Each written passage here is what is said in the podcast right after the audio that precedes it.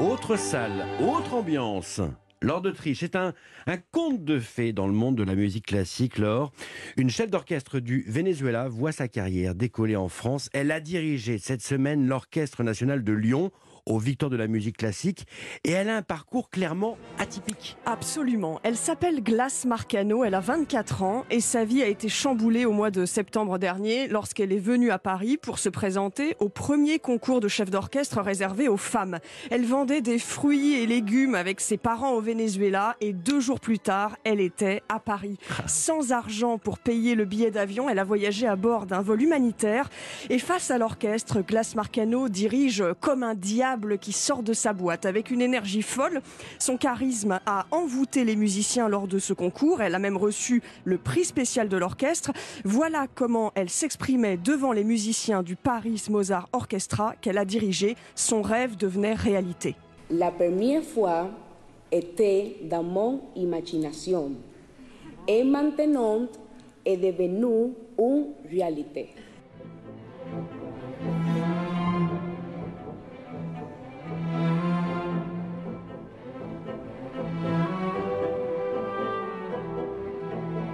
Et c'est elle qui dirige ici l'orchestre dans La Force du Destin, l'opéra de Verdi. Fascinant, fascinant.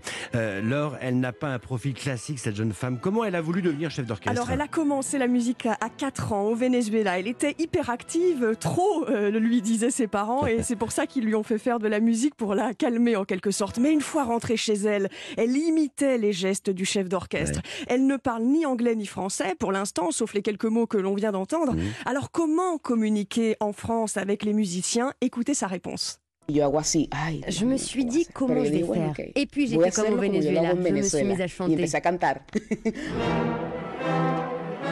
Furioso. Grandioso. Et puis ça passe aussi par le regard. J'ai appris la musique avec el sistema au Venezuela qui prête gratuitement des instruments aux enfants défavorisés. Je n'ai pas une technique classique, mais c'est ça aussi la musique, transmettre une énergie.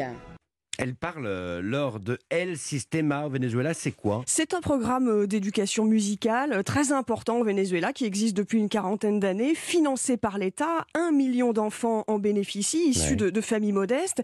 Ils apprennent un instrument, ils jouent toutes les semaines dans un orchestre et surtout l'approche est plus ludique, plus intuitive que dans un conservatoire classique. Alors en France, il y a aussi des initiatives de ce genre avec Demos, avec Orchestre à l'école.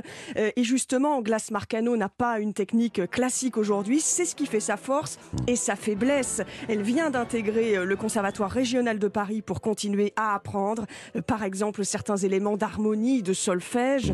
Euh, et si ce, ce profil, tout de même très original, séduit énormément, elle a des sollicitations qui proviennent de partout. Elle est invitée à diriger euh, beaucoup d'orchestres, euh, comme il y a quelques semaines dans l'orchestre euh, de Tours.